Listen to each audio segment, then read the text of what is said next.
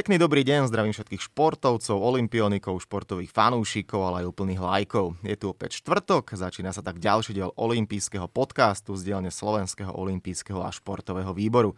Od mikrofónu vás zdraví Stano Benčat. Aj dnes nahrávame v štúdiu podcaster, ktoré sme si prenajali od jedného zo šéfov projektu Octagon, Pavla Nerudu. Ak si ho chcete prenajať aj vy, stačí navštíviť stránku www.podcaster.sk. Najčastejšie skloňované slovo za posledné týždne korona. Dnes sa budeme venovať tejto téme, pretože korona nás pripravila o takmer všetky športové zážitky. Športovci sú doma, môžu sa tak akurát pozerať na záznamy z najväčších podujatí za posledné roky. To však kvôli pandémii trpí sú aj športoví odborníci, tréneri, fyzioterapeuti, psychológovia a iní ľudia, ktorí sa podielajú na čo najlepších výkonoch našich športovcov nejakých časov pomáha nadácia Slovenského olympijského a športového výboru v spolupráci s SOŠV grantovým projektom Dáme to, ktorá rozdelila medzi športových odborníkov podporu v sume od 500 do 1000 eur. Medzi trénermi, ktorí získali grandy aj Matúš Kadraba, ktorý trénuje prípravku a mladších žiakov v týme HK Ružinov 99. O tom, ako zvláda korona obdobie, ale aj o motivácii svojich zverencov k pohybu, po prípade samého seba, ako sa udržiava vo forme, sa ho budem pýtať v najbližších minútach v rámci olympijského podcastu. Matúš, tak na úvod pekný dobrý deň. Ďakujem za pozvanie, mm, prajem pekný deň všetkým. Tak e, na úvod sa spýtam, ako sa máš? Mám sa celkom fajn, o, pekné ráno som mal, pripravujem pre svoje deti letné kempy, dúfam, že to všetko vyjde a dúfam, že sa uvoľnia tak opatrenia, aby sme tieto tábory mohli zorganizovať, pretože e, deti tam chodia veľmi radi, takže e, dneska som písal rodičom, že kempy zatiaľ platia, takže dúfam, že sa to všetko vydarí.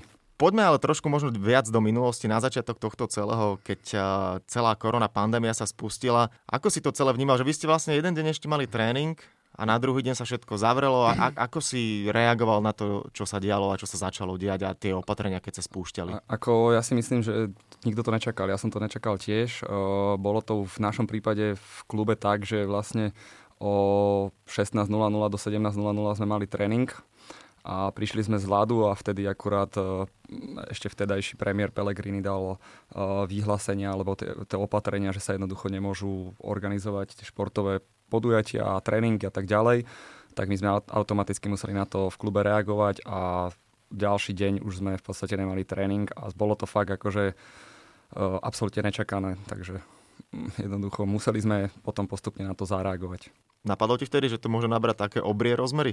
Absolútne vôbec. To, to bolo fakt... Vnímali sme, že čo sa deje vo svete, ale nečakali sme jednoducho, že a nikto z nás podľa mňa, že až takto, takto to jednoducho vznikne do takýchto rozmerov, že jednoducho žiadne tréningy, nič, bolo proste fakt jak uh, blesk z jasného neba. Mm-hmm. No, ty si ale nezastal do úvodzovek doma sedieť na zadku a od začiatku, alebo teda uh, začal si promptne reagovať. Aká bola možno tá prvá komunikácia, či už s deckami, alebo aj s kolegami, trénermi, že keď ste začali zistovať, uh, čo všetko sa deje a aby teda všetko nezostalo stáť na mieste? No na začiatku nikto nič nerobil, nikto nič nevedel, nikoho nič nenapadlo. Ja som dostal potom postupne taký nápad, alebo bol mi podsunutý taký nápad, že nebolo to úplne čisto z mojej vlastnej hlavy, že by sme mohli začať robiť takéto niečo, nejaké online tréningy. bolo, to, bolo to fakt naozaj z ničoho a zrazu všetci, všetci chceli trénovať a všetci sa prihlasovali na tréningy a bol tam obrovský záujem na začiatku. Mm-hmm. Možno to ťa to až prekvapilo, alebo si to čakal? Uh, nečakal som až taký záujem hneď na začiatku, ale tým, že deti jednoducho boli doma a boli dosť často ako keby zavreté v nejakom priestore, nemohlo sa, nemohlo sa vtedy vychádzať, tak uh, deti mali do obeda školu a po obede jednoducho bola potreba podľa mňa nejakého pohybu. A čiže tento online tréning kvázi im to nejakým spôsobom mohol, mal šancu vynahradiť a videli tam svojho trénera na obrazovke, čiže bolo to podľa mňa pre nich motivujúce. Ťažké by to bolo pre rodičov motivovať deti k nejakému pohybu bez... Uh, jednoducho pre, pre rodiča to musí byť, musí byť podľa mňa ťažké povedať, že choď robiť kliky, choď robiť repy alebo chod, chod, chod sa hýbať. Čiže jednoducho toto bol absolútne skvelý nápad a do tejto doby to, do, do tohto obdobia to veľmi dobre zapadlo. Ako vyzeral taký online tréning? No, tak zo, zo začiatku to bolo, hneď prvý deň to bolo trošku problém, pretože som to skúsil cez Skype, ale cez ten Skype sa mi prihlasilo veľa detí a oni keď sa videli na tom uh, videu cez ten Skype, tam sa mohlo prihlásiť viacero, viacero užívateľov, oni sa mohli vidieť navzájom, tak oni sa tak strašne radí po, to, po tých desiatich dňoch bez tréningu videli, že začali tam kričať na jeden na druhého a strašne sa z toho tešili. A pol hodina len trvala k tomu, že my sme sa vlastne zač- volám, že sme začali vôbec trénovať, čiže jednoducho tam potom to začalo sekať to video, bolo to neplín, nebolo to plynulé, čiže hneď na druhý deň e, sme museli zareagovať, alebo ja som musel zareagovať a začal som to v podstate robiť cez, fej, cez Facebook Live, čiže tam som v podstate bol vidieť iba ja a neboli tam, ne, nemohol sa mi tam nikto pripojiť. Ja som mal tú výhodu, že som mal možnosť vidieť to, koľko detí je prihlásených v tom, v tom videu. No a na začiatku ja trénujem cca 80 detí, tak ten prvý, tie prvé dni tam bolo od o, okolo 60 detí, čiže 10 neprišlo, dajme, alebo 20 sa nezúčastnilo, ale väčšina sa zúčastnila, čiže ja som bol z toho úplne nadšený, že môžem takýmto spôsobom nejakým im pomáhať potom keď to oni teda pozerali, dávali ti nejakú spätnú väzbu, áno, že ti písali, že áno, ako áno. stíhajú, nestíhajú? Áno, v podstate ten online tréning aj z toho môjho, to, mal, to malo nejakú postupnosť. Na začiatku to bolo podľa mňa, ešte to nebolo úplne ideálne, pretože ja som cvičil, deti cvičili so mňou, ale podľa mňa nestihali na mňa reagovať. Čiže e, bola aj od rodičov nejaká spätná väzba, že či by som tie cvičenia mohol ukazovať viacej z profilu, či by som ich mohol viacej vysvetľovať, či by som to mohol robiť pomalšie, aby tie deti jednoducho mohli na mňa reagovať. Ale tam bolo, tam bolo, to záležalo aj od toho, aký typ tréningu som robil. Hej? Čiže keď, keď som robil uh, aerobný tréning, že deti hodinu v kuse hýbali, tak tam som musel predtým vždycky povedať už, aký cvik bude nasledovať a prípadne ho rýchlo ukázať, aby oni vedeli na to reagovať. Lebo keby mali rýchlo reagovať na, na mňa, tak to by bolo veľmi... Aj, potom aj po tej technickej stránke by to bol problém. Mm-hmm. Že by to... A veľmi dôležité pri tomto bolo, aby sa toho zúčastňovali aj rodičia. Neviem, či mali na to väčšina čas, lebo po technickej stránke ich trebalo opravovať. To bola, to bola a, najväčšia nevýhoda online tréningu, že jednoducho tie, uh, tie deti trebalo opravovať. Čiže oni, oni nemajú tú techniku ešte tak zvládnutú treba ako ja. Čiže ja som im to tam mohol vysvetľovať, ukazovať akokoľvek, ale jednoducho tam ten pohyb podľa mňa nebol taký, a keď máme tréning a ja mám možnosť počas tréningu prísť k tomu chlapcovi alebo dievčaťu a povedať mu, že pozor, tak na toto si musíš dávať pozor, a predkláňaš sa zbytočne pri drepe, alebo uh, tam máš kolena pri sebe pri drepe zbytočne, čiže uh, toto bol trošku, to, to, to, to bol trošku zádrhel, ale veľa rodičov bolo takých, ktorí mi v tom pomáhali v podstate a plnili tú funkciu tej korekcie, ktorú ja som nemohol, nemal ako splňať. Zvykli potom napísať, či rodičia alebo decka po tréningu, že aké to bolo, čo by si možno na budúce želali iné? Áno, ve, veľa, veľa, veľa, veľakrát bolo, veľakrát bola veľmi kladná odpoveď. V, v podstate po každom tréningu sa mi poďakovali. Bolo tam o ja neviem, niekedy tam bolo aj 170 kom- komentárov všelijakých, ja som ich tam aj hecoval počas tých, počas tých online tréningoch Uh, oni mi, čo ma, akože, čo, čo ma najviac tešilo a čo bolo také vtipné, že vlastne keď sme robili ten taký tréning, ktorý bol z môjho pohľadu dosť náročný, lebo aj mne tepy vystupovali do 170, čo pri mne, pri mne je akože už, už dosť, tak deti to hecovali, že poďme tréner, dajte nám ešte viac, čiže ja som to včítal a jednoducho sa mi to, toto sa mi veľmi páčilo, že boli nahecovaní jednoducho, že podľa mňa tam chodili tí chalani radi. Mm-hmm. Povedal si, že teda um, okolo, pracuješ s okolo 80 deckami, predpokladám, že to rôzne vekové kategórie. Uh, pri tých tréningoch to bol ale tréning pre všetkých rovnaký? Áno, to, to, to, to, toto bolo trošku, no uh, v podstate v tom suchom tréningu uh, môže byť rovnaký, len mali by tam byť samozrejme men, menšie nejaké nároky alebo možno menej opakovaní ale v podstate ten suchý tréning alebo tie pohyby v tom suchom tréningu a tie základné pohyby, ktoré my tam robíme, sú veľmi podobné. Čiže či učím tretiaka alebo šiestaka, drep, tak to je v podstate, to môžem učiť aj dospelého, hej, ale problém tam bol v tom, že tie menšie deti ani ne, že nezvládali by tie cviky, ale nevydržali sa hodinu koncentrovať a tým, že, tým, že to bolo v podstate takou drillovou formou, tak to pre nich e, si myslím, že to bolo akože dosť náročné vôbec hodinu tam vydržať a pracovať a byť motivovaný. Čiže keď robíme normálny tréning akože v klube, tak e, to má nejakú, ten tréning má nejakú postupnosť v zmysle toho, že najprv je tá úvodná časť, to zahriatie, potom uh, prichádza nejaké hlavnej časti, kde t- robíme nejaký nácvik alebo zdokonalovanie niečoho, ale potom, potom väčšinou na konci je hra. Hej? A mi tuto tá hra chýbala a hodinu jednoducho fakt cvičiť u takto ešte e, malých detí bolo podľa mňa náročné, ale boli tam takí chalani, ktorí to vydržali a ktorí sa tešili. Ale ja som, ja som ten tréning sa snažil spestrovať rôznymi takými, takými challengeami na začiatku, že, alebo výzvami jednoducho, že uh, kto dá viac, alebo toto a oni sa z toho potom, potom porovnávali, ale moc sa to neujalo, čakal som o toho trošku viac. Ale ten Facebook ponúka takú vec, že ja som im tam písal anketu, ktorý tréning majú, dajme tomu najradšej, na ktorý sa najviac tešia, čo ich najviac baví a oni mi tam dávali spätnú väzbu a ja som podľa toho samozrejme reagoval. No. Ale sa, snažil som sa ten tréning robiť pestrý, aby to nebolo samozrejme iba jednostranné, že každý deň by sme robili tie isté cviky, lebo to viem, že by som ich mesiac kúse neudržal. Čiže tam v tej garáži, čo bolo to video, čo nahrávala STVčka, tak tam bolo vidieť, že tam sme robili jednoducho stick handling s hokejkou a to, to podľa mňa tie deti bavilo, že si mohli aj tú hokejku chytiť. Uh-huh. Ako často do týždňa si dával videá? Každý deň v počiatku Prvé tri týždne to bolo v podstate každý deň, ale potom som zistil, že vlastne eh, aj mi došla taká odozva, že, že ten jeden deň by bolo vhodné si oddychnúť. Takže nedelu som vynechal potom, po takých troch týždňoch, lebo mm, ani ne tak, že by to nezvládali, však my keď sme boli mali, malé deti, ak sme chodili na ulicu, tak sme tam aj 6 hodín denne, možno viac, sme sa tam bláznili, ale tam išlo skôr o to, aby si oddychli od toho, že majú organizovaný tréning. Mm-hmm. Lebo je rozdiel medzi organizovaným tréningom, kde, to niek- kde ten tréner vyslovene hovorí, čo máš robiť a potom my, čo sme boli na ulici, to bola vlastne voľná zábava. Že to, čo sme, ro- my sme sa síce hýbali, ale robili sme to, čo sme chceli robiť.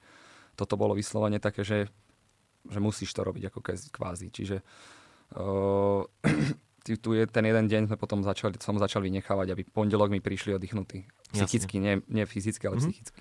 Neozvali sa možno nejakí rodičia alebo decka, že by chceli aj individuálny tréning? Áno, toto bolo.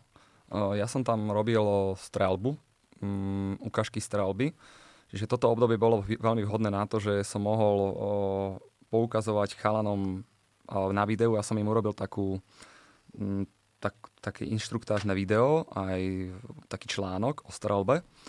A potom som chodil k domov k niektorým. Samozrejme, tam museli dodrž- byť dodržané tie opatrenia, museli prísť v rúške a jedno s druhým. A tam som ukazoval chalanom, kde robia chyby v tej technike strelby. A veľa chalanov uh, má doma bránku, streleckú podložku a ja som im ukazoval na suchu v podstate, ako majú strieľať, ale potom som nahrával ešte video na slideboarde, Čiže slideboard je veľmi dobrá pomocka pre, pre hokejistov a nahral som im inštruktážne video na slideboarde, čo mohli robiť uh, v podstate aj mimo týchto našich tréningov. Problém bol trošku, že ja som využíval veľa pomocok na týchto, na týchto online tréningoch a nie každý mal tieto pomocky. Čiže taká bosu lopta len sama o sebe stojí tá originálna 160 eur, čiže ťažko sa mohol dávať tréning s posuloptou, i keď je to tiež veľmi dobrá pomocka pre hokejistov prípadne medicimbal, prípadne fidlopta a toto bol trošku problém, že tí chalani uh, alebo tí nemali, nemali také zabezpečenie. Ja mám doma všetko aj v garáži, to, čo potrebujem k športovaniu, alebo väčšinu vecí, ale toto bol problém, že nemohol som im dávať jednoducho niektoré tréningy uh, a musel som aj dávať napríklad cvičenia na fidlopte, ale urobiť k tomu nejakú variáciu k tomu, aby to mohli robiť aj bez fidlopty. Mm-hmm. Lebo nie každý ju mal. Čiže tá feedlopta síce stojí 6 eur, niekde sa dá zohnať, ale nie každý ju mal a ne, za, za tých 6, 6 týždňov si ju niektorí ne, nedokázali ani zadovažiť.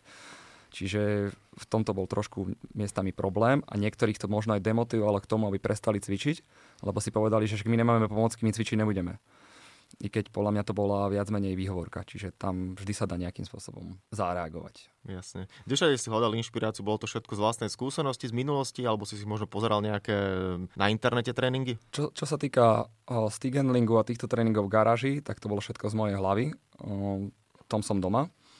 Čo sa týka tréningov o HIT, alebo to tých o high intensity interval training, tak tam som robil, tam som si pozeral videá dopredu niektorých cvikov, aké má byť zaťaženie pri tých cvičeniach. Stiahol som si aplikáciu do mobilu, kde, som, kde, kde mi to presne čas, čas odratával, aj ten interval zaťaženia jedno s druhým.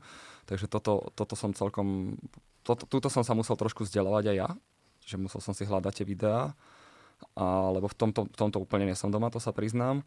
A čo sa týka silových tréningov, tak tam som bol doma, lebo pre hokejistov ja som si v podstate veľakrát robil aj individuálnu prípravu sám, keď som hrával hokej a tam som bol doma. Skôr v týchto kardiotréningoch som bol trošku, nechcem povedať, že stratený, ale musel som tam ponachádzať nové veci. Mm-hmm. Už to sám povedal, že tá pozornosť udržať u detí nie je jednoduchá. Niektorí, tak ako si povedal, keď napríklad nemali pomôcky, môže tam nastať nejaké vyhováranie, že nechce sa mi trénovať, nechcem, nechcem teraz to robiť. Čo si myslíš, čo všetko môže nastať e, po tomto celom koronačase? Rozoberám to s viacerými hostiami a keď sa tak aj rozprávam, či už s lajkmi alebo s odborníkmi, tak sú niekedy také protichodné názory, že na jednej strane to môže ľudí viac k tomu športu dostať, aby si podporili imunitu a začali viac makať a starať sa o seba. Na druhej strane, tak určite veľa je takých prípadov, tak ako si povedal, že nemám, nechce sa, a však nejako bolo, nejako bude a ľudia zlenivejú a keď z toho raz vypadnú, tak už sa ťažšie naskakuje. Tak ako to ty vnímaš, čo všetko môže celá korona spôsobiť eh, s pohybom? No, mne sa toto vníma veľmi ťažko, pretože ja som tak zarytý športovec, že pre mňa je športovanie absolútne prirodzená vec. Čiže ja nerozumiem také, takému niečomu, že niekto nešportuje. Hej. Pre mňa je pohyb absolútne prirodzený. Čiže ja musím sa hýbať každý deň, aby som bez toho nevydržal. A viem, že keď by som teraz napr- napríklad dostal koronavírus, hej, dajme tomu, tak viem, že tým pádom, že, že športujem, tak mám, si myslím, že mám lepšiu imunitu oproti možno nešportovcom. Čiže z môjho pohľadu je nepochopiteľné, keď niekto sa že vôbec nehybe, že nerobí absolútne nič. Mojou úlohou ako trénera je namotivovať deti, nie len akože ro- robiť z nich od vrcholových športovcov, to je akože to, je, to by bolo príliš skoro, ale mojou úlohou ako trénera je motivovať a, deti k tomu, aby sa hýbali, aby športovali a aby si vytvorili takú lásku k tomu športu, aby keď budú v takom veku napríklad ako ja, alebo proste jednoducho starší, tak uh, pôjdu, pôjdu si jeden, dva, uh, jeden, trikrát minimálne do týždňa zašportovať, lebo budú tak naučení.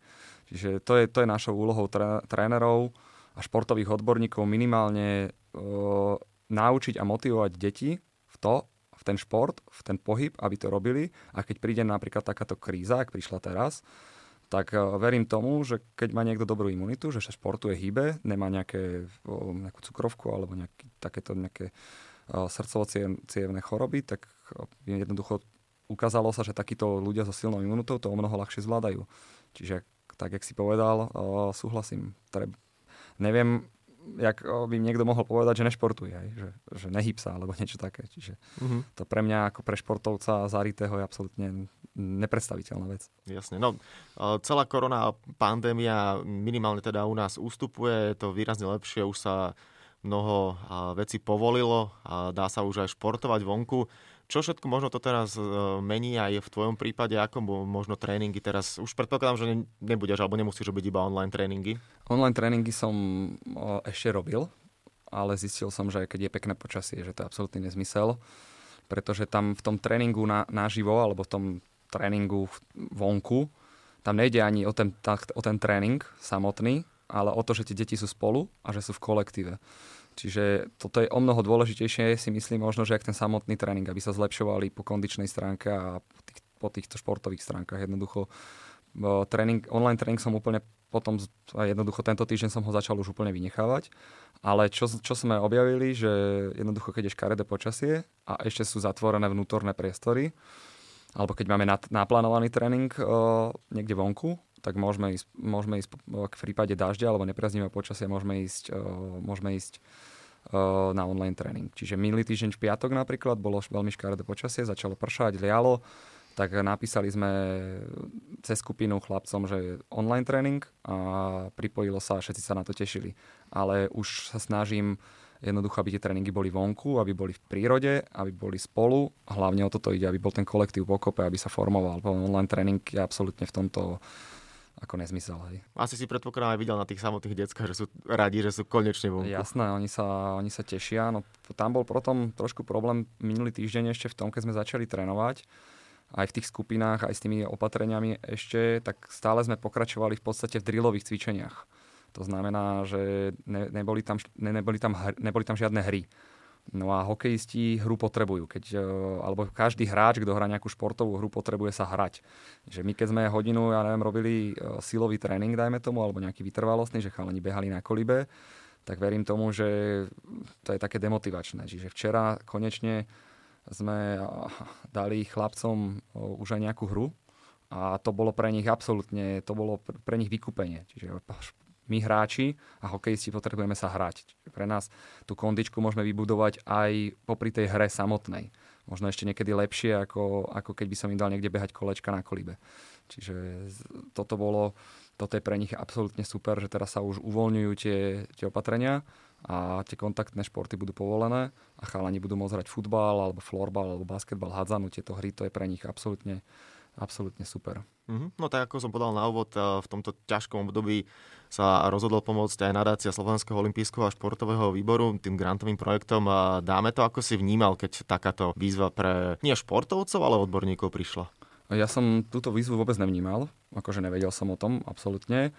Len môj šéf z HK 99 družinov, Lubo Pokovič, mi zavolal alebo napísal mi správu, teraz si nepamätám, že má tu, že je tu takáto možnosť, poslal mi link, ja som si na to klikol, prečítal som si, že, že čo to obnáša eh, a ja som sa v tom videl tak, že jednoducho som bol medzi, možno medzi prvými hokejovými trénermi, ktorí to začali robiť Čiže ja som videl v tom šancu, že by som v tomto grantovom projekte mohol uspieť. Jednoducho ja som nevidel a nevnímal som, že by to niekto robil tak, ako to robím ja. Čiže uh, možno som bol aj motiváciou pre niektorých iných a možno aj to, to video v STVčke, že si to možno pozreli nejakí tréneri a možno začali robiť to isté. Čiže ja som to vnímal, že mm, jednoducho je to veľmi dobrý nápad a ja som za to vďačný.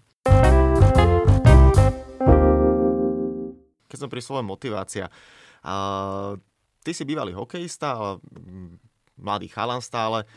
A keď to tak poviem, aké je to pre teba pracovať s deťmi, motivovať deti? Nie, nie je to práca pre každého, nie každý dokáže uh, zvládať kolektív. Ty si sa v tom našiel od začiatku, alebo to postupne si sa formoval? Myslím si, že, že, som, sa, že som sa postupne formoval. Tam je obrovský problém pre nás, možno o, trénerov, ktorí vyrastali v inej dobe. Aj táto doba je trošku odlišná od tej, aká je, sú, aká je súčasná. Uh, tá doba, ktor- ktorej sme vyrastali, my jednoducho tam tam sme, my, sme boli motiv- my sme tú motiváciu moc ani nepotrebovali. Hej. My sme boli motivovaní stále športovať, my sme sa radi hýbali, my sme boli stále na ulici.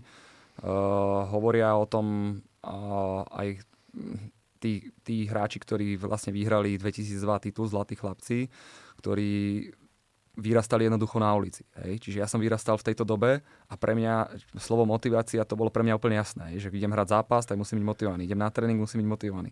Dnes je to už trošku náročnejšie a ja som s týmto zo začiatku aj niekedy aj teraz bojujem s tým, že tí chalani jednoducho prídu na ten tréning a neuvedomujú si, že ten tréning je veľmi dôležitý, keď chcem potom podať dobrý výkon v zápase. Čiže na tom tréningu by som povedal, že nie všetci idú jednoducho naplno. Ja sa snažím tých chalanov často motivovať, ho- hovoriť im všelijaké motivačné frázy, ako to fungovalo kedysi, čo sa, čo, čo sa musí všetko robiť preto, aby som mohol byť niekedy úspešný v tom športe. Ale o, niekedy tí chalani to ne, tomu nerozumejú. Hej. Oni vyrastajú v úplne oni majú úplne odlišné možno myslenie, ako sme mali my. Niekedy tý, ten prístup rodičov je trošku iný. My sme boli, alebo v tej dobe, uh, ten, to, ešte možno toho komunizmu, bolo to tak, že, že, ten, že ten hokejista alebo ten, ten mladý športovec, keď mal takú motiváciu aj tí rodičia, možno, že on sa možno dostane za hranice, pôjde, bude z neho vrcholový športovec a tak ďalej. Hej. Dneska je už situácia iná. Tí, tí, tie, tie, tie deti jednoducho sa môžu uplatniť aj v inom zamestnaní a rodičia to nevnímajú niekedy tak, že ideme vychovať vrcholových športovcov alebo ideme vychovať športovcov, ale skôr sú radi, že tie deti sa hýbu, že robia nejaký šport a nie sú potom oni tie deti tak motivované, že a ideme vyhrať, chceme, chceme jednoducho uh, možno od toho niečo očakávať, keď budeme starší. Hej, čiže z môjho pohľadu je, je to taký niekedy trošku boj, že sa snažím ich namotivovať na to, aby pracovali už teraz, na sebe tak ako vrcholoví športovci, keď chcú byť raz vrcholoví športovci. Ale hovorím, že to nastavenie niekedy je iné a s týmto ja trošku bojujem. Ale už je to lepšie a začínam to vnímať jednoducho tak, jak to je. A jak som povedal na začiatku, dôležité je naozaj, aby sa tie deti hýbali a nesedeli doma. Čiže a ja to už tak začínam brať, že jednoducho hlavne, že fakt sú v klube, že sú v kolektíve, že sú s kamarátmi, že si tam nájdú tieto kamarátske väzby možno na celý život a že jednoducho športujú, to je základ. Mm, no ale na druhej strane tohto, čo hovoríš, ja poznám veľa kamošov, čo majú, alebo teraz starších ľudí trochu odo mňa, či už to boli kolegovia v práci, alebo tak, čo majú decka, chodili na hokej, a, viem, že ne, mnoho rodičov takých, teraz hovorí, že na jednej strane sú radi, že niečo robia, na druhej zasa je veľká skupina rodičov takých, ktorí dajú svoje dieťa na hokej, lebo však OK, ty budeš hrať hokej, tak za 5 rokov budeš hviezda NHL, že majú prehnané očakávania a potom to končí zase tým takým, že znechutia v tom eh, dieťati celý šport. Stretávaš sa aj ty často s týmto? O, sú to, ja ich nazývam, že ambiciozní rodičia. O, sú to možno niekedy sú to nejakí bývalí športovci, alebo sú to, sú to možno ľudia, ktorí vôbec neboli športovci a nepoznajú tie úskalia toho, ako sa dostať. Že to je, post, že to je cesta, ktorá je dlhodobá. Že, to, že ten tréning uh, nedá, že je zbytočné, aby to dieťa dosahovalo možno v 5. triede vrcholové výsledky. Niektorí rodičia dávajú deti na mnoho iných turnajov do všelijakých selektov, uh, na všelijaké tréningy, dokonca sú ochotní Eh, prihlásiť deti na jednodňový kemp alebo, jedno, alebo nejaký tréning, kde cestujú, ja neviem, 200, cez 200 km do Telči, potom idú naspäť, tam je tréner, tam mm, taký tréner Pitlik, tam má výbor, výborné, akože, výborné veci hokejové, ale pre mňa to je trošku nezmysel, aby dieťa v jeden deň išlo 200 km tam, 200 naspäť. Že máme, máme extrém hej, v našom klube, že máme rodičov, ktorí sú nastavení na jednu stranu, že chcú proste, aby to, jak som povedal, že chcú športovať, ale máme aj takých, ktorí sú príliš zapálení uh, a príliš skoro chcú, aby ich deti dosahovali vrcholové výsledky. A potom prichádza taký ten syndrom vyhorenia, keď, star, keď sú starší, že už sú, že to, čo už mali dosiahnuť v tých 16-17 rokov, ten vrchol, tak oni to dosiahli skorej, tie deti už potom strácajú motiváciu, lebo tie ostatné deti ich dobehnú, dajme tomu. Uh, niekedy sa stáva, že niekto vyniká len na základe toho, že je väčší, silnejší a tam ten, tá vývojová akcelerácia a potom tie deti strácajú motiváciu v staršom veku. Je, je veľmi dôležité pracovať aj s rodičmi v dnešnej dobe. Hej, neviem, ako to bolo kedysi, ale v dnešnej dobe vzdelávať rodičov, no, Slovenský zväz ľadového hokeja vydal dokonca manuál pre rodičov, neviem, ako, koľko rodičov to vôbec čítalo, ale nemyslím si, že veľa, ale je to, je to veľmi podstatné, lebo tak, jak je nastavený ten rodič, tak veľakrát je potom nastavené aj to dieťa. Stalo sa ti asi neraz, že ty nie si len tréner, ale možno taký kamoš, psychológ pre tie decka? Snažím sa byť kamarátsky. Snažím sa byť veľakrát kamarátsky a není to, není to jednoducho, nie, niekedy, niekedy jednoduché, hej, lebo musíš na jednej strane byť autorita a na druhej strane chceš byť aj kamarát. Čiže ty musíš nájsť tú správnu rovinu, rovinu medzi tým, aby ťa tie deni, deti na jednej strane rešpektovali a na druhej strane, aby nemali z teba strach. Hej? Čiže ja sa, uh, som sa stretol možno aj s takým, že som bol trošku tvrdší na deti a potom som mal pocit, že majú zo mňa strach a to není dobré. Čiže ja sa stále formujem, robím to 12 rokov a uvedomujem si niektoré chyby, ktoré som robil v minulosti. Potom tie deti sa boja, keď e, napríklad zvýšim hlas alebo veľa kritizujem ich. Takže snažím sa už dnes to celé vnímať úplne inak. Snažím sa byť empatickejší. To je, to je akože asi tá najdôležitejšia vlastnosť trénera. Aj sa vžiť do tých, do tých detí. Niekedy my to dospeli vnímame trošku inak a nevieme uh, to sa vžiť do toho, jak to vnímajú vlastne v tej hlavičke tie deti. Mm-hmm. Čiže toto je moja úloha uh, nejakým spôsobom nájsť tú správnu rovinu. Vnímaš niekedy tak sám seba, že aj ty si tak povedal si, že sú ambiciozni rodičia, Máš aj ty niekedy také, že keď vidíš nejakého talentovanejšieho chalana, tak povieš si ráno, na tomto zapracujem a možno raz, keď sa bude hovoriť, že ja som vlastne bol ten, ktorý ho formoval, k niečomu donesol, že máš aj ty tú ambíciu pri áno, deťoch? Áno, áno. Keď vidím niekto, že má, že má nejaké predispozície, tak sa mu snažím pomôcť, len zase tam treba nájsť rovinu medzi tým, aby ostatní to nevnímali tak, že sa potom venujem iba tomu jednému.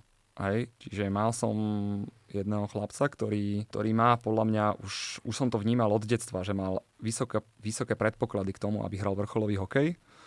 Uh, a dneska, dneska je, už ide hrať do Čiech, tuším. A je veľmi, je veľmi šikovný ten chlapec, a, ale musel som dávať pozor, aj keď to všetci vnímali tak, že ho trošku možno preferujem.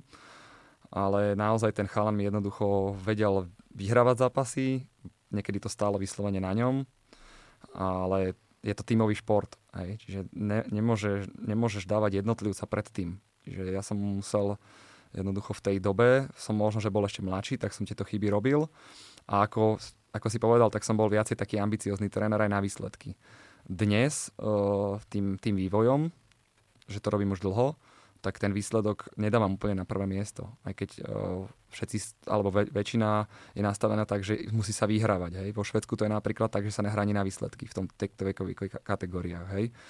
Len u nás, to je, u nás to je ťažké, lebo my sme trošku odlišná mentalita, ale aj ja som ako tréner si musel uvedomiť, že ten výsledok není úplne prvorady. Lebo keby som chcel uh, vyhrávať všetky zápasy, ale by som musel dávať na zápasy tieto isté deti a niektorí ktorí sú možno není tak šikovní, alebo nie sú, alebo sú možno není, není na takej úrovni teraz, ale môžu byť neskôr.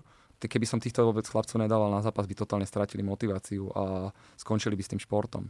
Čiže my s kolegom, mám veľmi dobrého kolegu, ktorý je starší odo mňa a on ma v tomto tak vie celkom upratať, keďže ja som skôr ne- taký, že chcem vyhrať, som mám to v sebe takú, tú, takú tú športu, ten športový zápal, že jednoducho pre mňa je víťazstvo on to vie trošku utlmiť a my sme taká, taký dobrý tandem, že sa vieme jednoducho doplňať a on ma utlmi, že pozor, uh, netlač takto na pílu a že dajme hrať viacerých jednoducho, aby dostali všetci šancu a to je veľmi dôležité. Čiže ja som už po tých rokoch tiež trošku zmenil taký prístup, by som povedal. No, na druhej strane, keď si zoberiem kanadský príklad, tak o Venovi Greckom sa písalo, keď mal 9 rokov a vyhrával zápasy.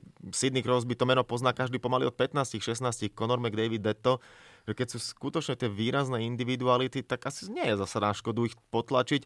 A myslím si, že Žigo Palfi to teraz neraz hovoril v mnohých rozhovoroch, že chýbajú nám, chýbajú nám osobnosti, chýbajú nám lídry, lebo jednoducho mnohokrát tí lídry nie sú a treba ich viac e, možno potlačiť vpred. Takže je to niekedy možno taký balans na veľmi tenkom mlade aj pre vás trénerov, že tak ako si povedal, aby to nevyzeralo, že niekoho sa, niekto sa protežuje, niekto a niekto je možno v úzadí, ale asi keď je nejaký výraznejší talent, tak ho treba dávať pred...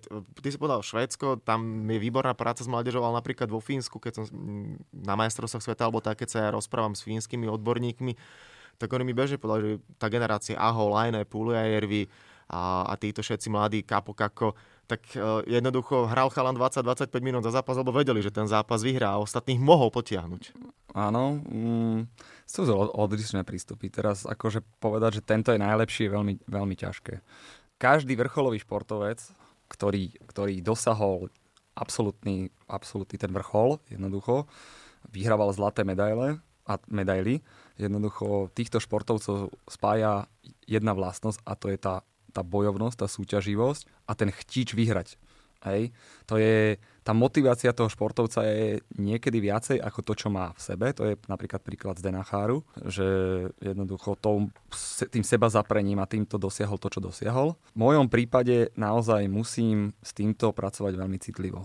Lebo v dnešnej dobe to je tak, že aby ten klub prežil, mohol toto robiť, tak my sme závislí od tých členov, tí členovia platia finančné tie členské. Čiže tie kluby možno nie sú tak, ako kedysi podporované finančne, nejakými, ja neviem, kedy si to závody podporovali takto, alebo ten, ten, keď sa niekto, nie, nie, niekto jednoducho volal, že ja neviem, Iskra, Banská vie, tak to bola niekto, že ho niekto sponzoroval, mm. hej.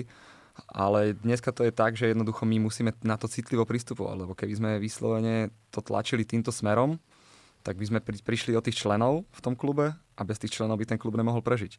Čiže toto je, toto je dneska tak, že my tréneri jednoducho nemôžeme to robiť tak, že, že teraz budeme hrať na dve peťky a budeme vyhrávať zápasy a ďalší dve peťky absolútne odstavíme a tí sa nedostanú ani na zápasy.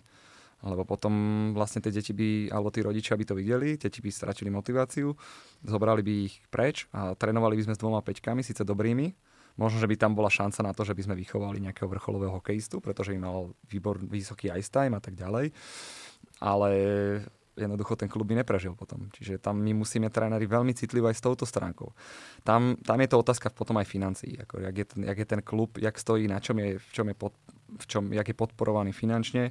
Čiže keď ten, keby ten, ten rodič, dajme tomu, platil 10 eur mesačne nie 80 a zbytok by ten klub dostal, dajme tomu, od štátu alebo od sponzorov, tak potom aj nám, trénerom by sa veľmi uľahčilo, pretože jednoducho tí rodičia by nemali do toho toľko čo kecať. A mali by sme možno o mnoho viacej členov, lebo by si to viacerí, alebo keby napríklad výstroje sa dostávali, ak to bolo kedysi, že mohol ten hokej hrať v podstate hoci kto, by som to tak definoval, tak dneska by to bolo možno úplne iná situácia, aby sme si deti vyberali my si dneska deti nevyberáme, my dneska pracujeme s tým, čo máme. Uh-huh. A keby, keby bola tak, takáto situácia, naozaj, že by som si ja mohol vyberať, možno aj deti z ulice, ktorí, ktorí možno by boli o mnoho viacej namotivovaní na ten tréning, tak uh, možno za pár rokov by sme mali takých hokejistov, ako si takých si vymenoval. Uh-huh. Dneska, to je, dneska tie kluby bojujú kopukrát s, s týmto, s financiami jednoducho a potom to takto stojí. Jasne. Že tí tréneri sú vlastne niekedy držaní pod krkom, ako keby, že musia nemôžu si dovoliť jednoducho všetko. I keď musím povedať, že v našom klube máme tak dobré vedenie, že a to, ani oni nás absolútne netlačia do ničoho. Ani do výsledkov, ani nám nekontrolujú tréningy, ani niečo také. Proste máme absolútne voľnú ruku, čo je absolútne pre nás, trénerov, fakt, to je super. Mm-hmm teraz tak trošku na odľahčenie mnoho uh, hokejistov alebo odborníkov hovorí, že čo de- deťom chýba sú takisto vzory. Tak možno tá korona na niečo dobrá je, lebo napríklad teraz telka každý deň chodí z náznam z nejakého veľkého hokejového zápasu a decka môžu vidieť, uh, akí hráči niekedy hrali, lebo je to také úsmevné, že ja som predčasom napríklad robil livestreamový rozhovor s Martinom Fehervárim a pýtal som sa ho, že či vie, kto bol najproduktívnejší hráč v Lillehammeri na Olympiáde, respektíve najlepší strelec. Po Šatan, to Šatan bol najproduktívnejší, uh, strelec, pardon, a Žigo Palfi bol naj, áno, najproduktívnejší áno. hráč a on tak pozera, že fú, že to je, áno, tak odtedy ani na svete nebol, áno, pochopiteľne. Ja som vtedy 9 rokov, tak áno, áno, tak, tak, tak, to bolo tak. A to je hráč, ktorý má 20 rokov, ale ešte tie mladšie decka, tie možno mená ako Bondra, Palfiša tam niekedy, niekedy započuli, ale už im tak veľa nehovoria. Ale teraz, keď to môžu vidieť, že wow, že fakt my sme boli majstri sveta a idú veľké zápasy, keď sme vyhrali s Kanadou v Helsinkách alebo podobne a veľké úspechy, tak si môžu povedať, že je to super, že vlastne v tom hokeji sa oplatí makať. Áno, musím zase povedať bod B, eh, že my, my kedysi eh, sme boli naozaj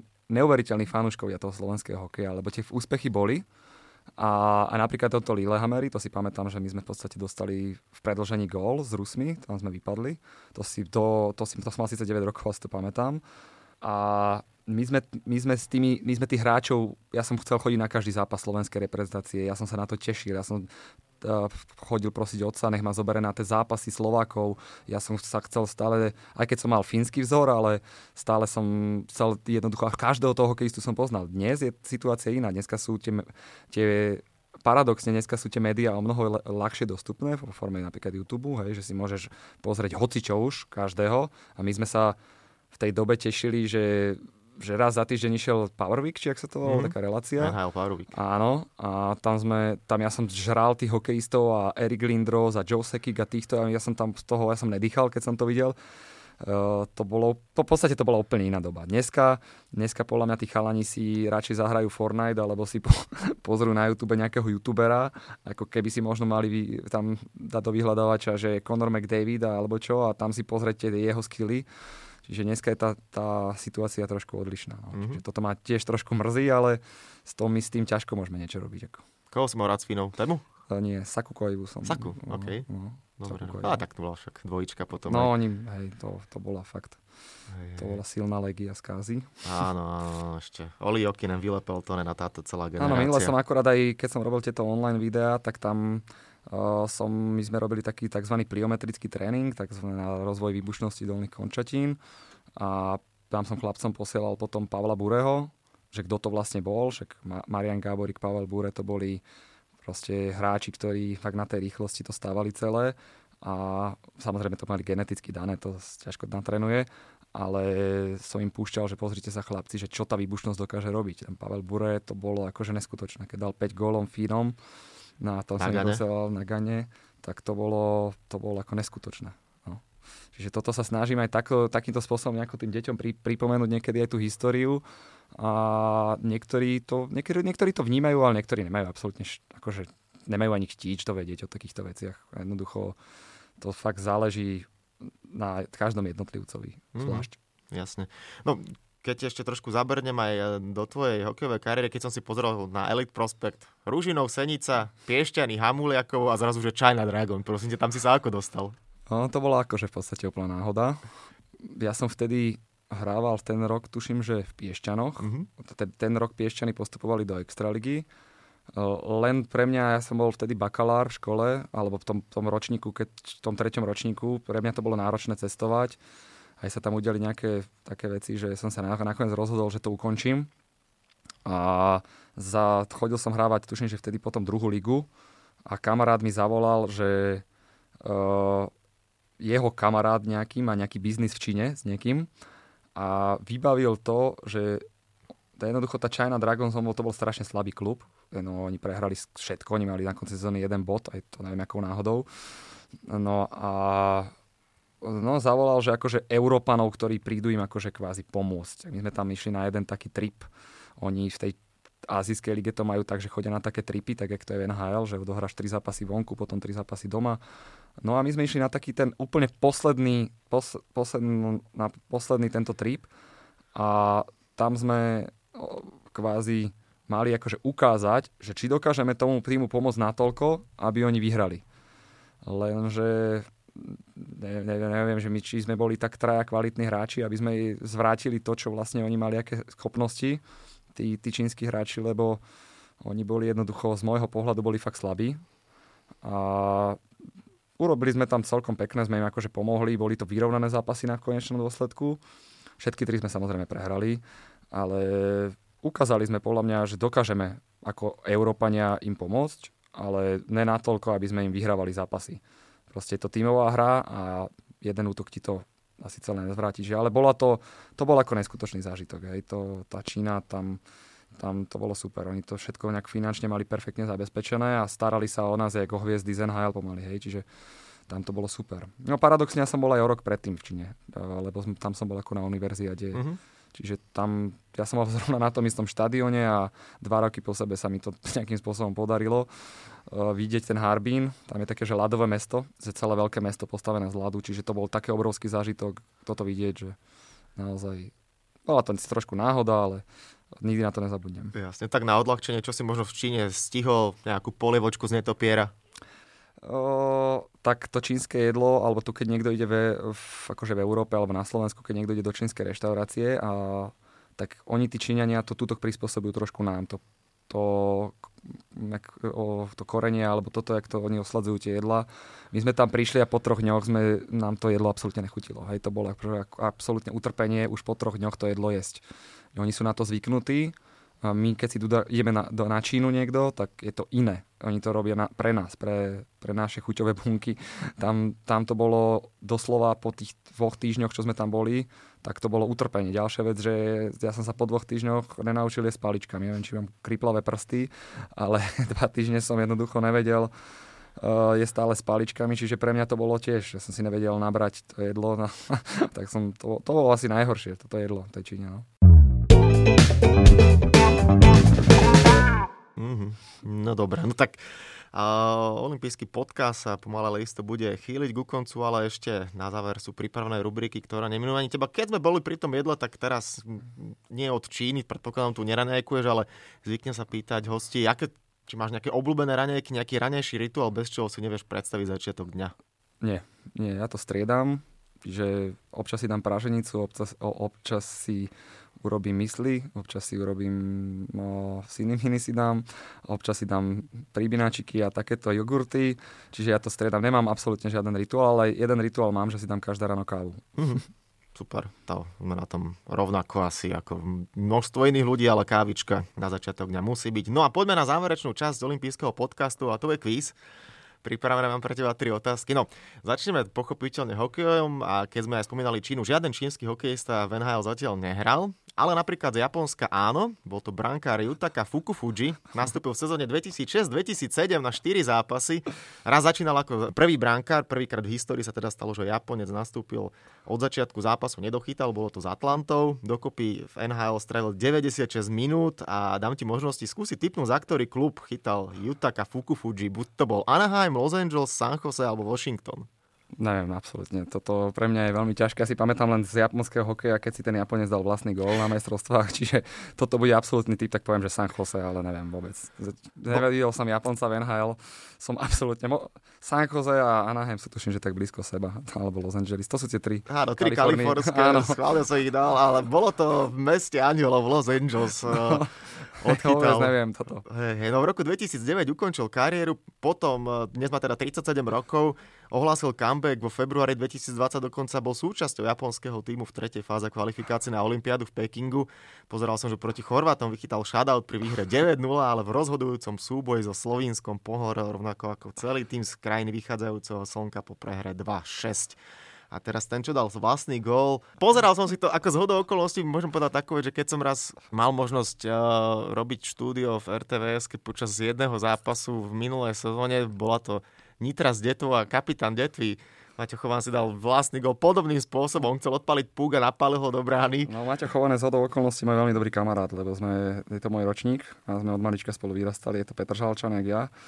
Čiže, ale neviem o tom, ale toto mu asi predhodíme najbližšie, keď sa stretneme trošku, že Mačo, čo, čo je na tom, že ty si chcel odpaliť puk, ale milé tuším, že aj Lajene taký gól dal. Áno, áno, aj tak, ale Lajene to má inštinkt, strelca vidí prázdnu bránu, strieľa, to bude to jedno, takže Hej. no, z času, z času na čas sa to podarí. No, druhá otázočka, ideme do histórie, je to olimpijský kvíz. Vieš, kde sa konali druhé olympijské hry v roku 1900? Nám ti možnosti, ak to nevieš na prvú. No, prvé boli pravdepodobne v Grécku. Áno, Hej. prvé boli Ateny 1896 a druhé...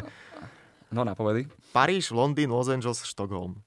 No, myslím, že to bolo v Európe, takže Štok, Štokholm, čiže tam, ten Paríž alebo Londýn, hej, asi pravdepodobne, tak fúknem to do toho Paríža. Super, je to správna odpoveď. No mm-hmm. a mhm. poďme na tretiu. To by mala byť pre teba malina, lebo však aj uh, ja som od teba iba o pár mesiacov starší, takže mám to napozerané. Kto strelil víťazný gol Česka v Nagane? Uh, Svoboda. Tak, Petr Svoboda. 1-0 no. vyhrali Česi nad Ruskom a stali sa olympijskými víťazmi. To máš asi dobre napozerané, nie? Sice sme boli mladší, alebo teda však aj ty si bol mladší, ale... Ja som vtedy Čechom fandil. Ako aj keď, keď hráme proti sebe, tak to aj Čechov akože nemám rád, lebo tak aj niekedy nás tak podceňujú, akože Slováci a tak ďalej, ale uh, vtedy som Čechom fandil. To, to, jak oni vyradili Kanadu, um, s tými menami, čo tam vtedy Kanadiania mali, to bolo ako neskutočné. To, bolo, to, to Čechom sa nedalo jednoducho nefandiť. A keď si čl- ľudia videli, ak sa oni ten národ vtedy zomkol a boli na námestí a, a Hašek, čo tam predvádzal na tých majstrovstvách, čiže to, to bolo ako niečo neskutočné. To, mm-hmm. to, to, toto Češi budú žiť z toho, môžeme im to akože závidieť, ale musím povedať, že v roku 2010 vo Vancouveri ten náš tým, čo predviedol, v Turíne sme mali veľmi dobrý tým, ale v 2010, čo ten náš tým predvedol, keby sme to tam otočili proti tým Kanadianom, si myslím, že to už celé vyhráme. Tam bola taká obrovská smola, že aj, v tom, aj s tými Čechmi v Turíne, keď sme prehrali tým takými smolmi, smolne, tak ale v tom, eh, v, v tom Vancouveri sme hrali ako neskutočne. To, to, to, to, to, to si myslím, že uh, tam sme dosiahli väčší úspech ako v 2002. Lebo v 2002 to bolo také, že jednoducho bol to olimpijský rok, že jednoducho tam neboli tie najväčšie hviezdy na tým majstrovstve, ale v tom Vancouveri tam bol Crosby, to bol nabitý tým tej, tej Kanady a my sme jednoducho ich dosť potrápili a vyradili sme Švédov vtedy, s Rusmi sme vyhrali, to bolo to, to bolo to, čo vtedy naši chlapci predvázali. To, ja som vtedy mal riavky. Áno, množstvo krásnych spomienok. No a budem dúfať, že aj niektorý z tvojich zverencov sa dostane možno do veľkého hokeja a v budúcnosti bude tešiť slovenský národ, ktorý jednoznačne je hokejový a všetci si prajeme, aby, keďže napríklad aj tento rok majstrovstva sveta nie sú, do okolností v týchto dňoch by sme hrali vo Švajčiarsku, tak uvidíme, ako to bude budúci rok. Hlavne teda nechcela pandémia, korony ústupy a všetko bude už tak ako má byť. Tréner prípravky a mladších žiakov v HK Ružinov 99 Matúš Kadraba bol ďalším hostom olympijského podcastu. Díky moc za super rozprávanie a všetko dobre ti ešte prajem. Ešte raz ďakujem za pozvanie, veľmi sa teším na ďalšiu spoluprácu.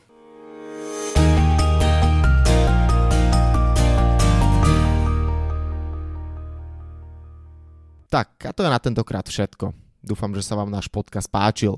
Prihláste sa na jeho odoberanie vo svojej podcastovej mobilnej aplikácii na platformách Google Podcasty, Apple Podcasty a Spotify. Podcast môžete podporiť tým, že ho odporúčite niekomu z okolia alebo náš podcast ohodnotíte na Apple Podcastoch, veľmi nám to pomôže. Všetky olympijské podcasty nájdete na stránke www.olympic.sk lomka podcasty. Svoje postrehy, názory na aktuálny podcast mi pokojne napíšte na môj mail stanobencat.gmail.com Rovnako tak mi môžete napísať tipy, s kým alebo na akú tému by ste chceli počuť podcast v budúcnosti. Volám sa Stanislav Benčat a budem sa tešiť na vás pri ďalšom dieli. No a nezabudnite, že v útorok sa vám prihlásime znova s novým športovo-spravodajsko-glosátorským podcastom Talksport. Tak teda zatiaľ sa majte a všetko dobré. Olympijský podcast vám prináša exkluzívny partner Slovenského olympijského a športového výboru, spoločnosť Typos, generálni partneri Toyota a 4F, hlavní partneri Dôvera, Bila, Slovenská sporiteľňa, Kooperativa, SPP, Matador a partner Granden.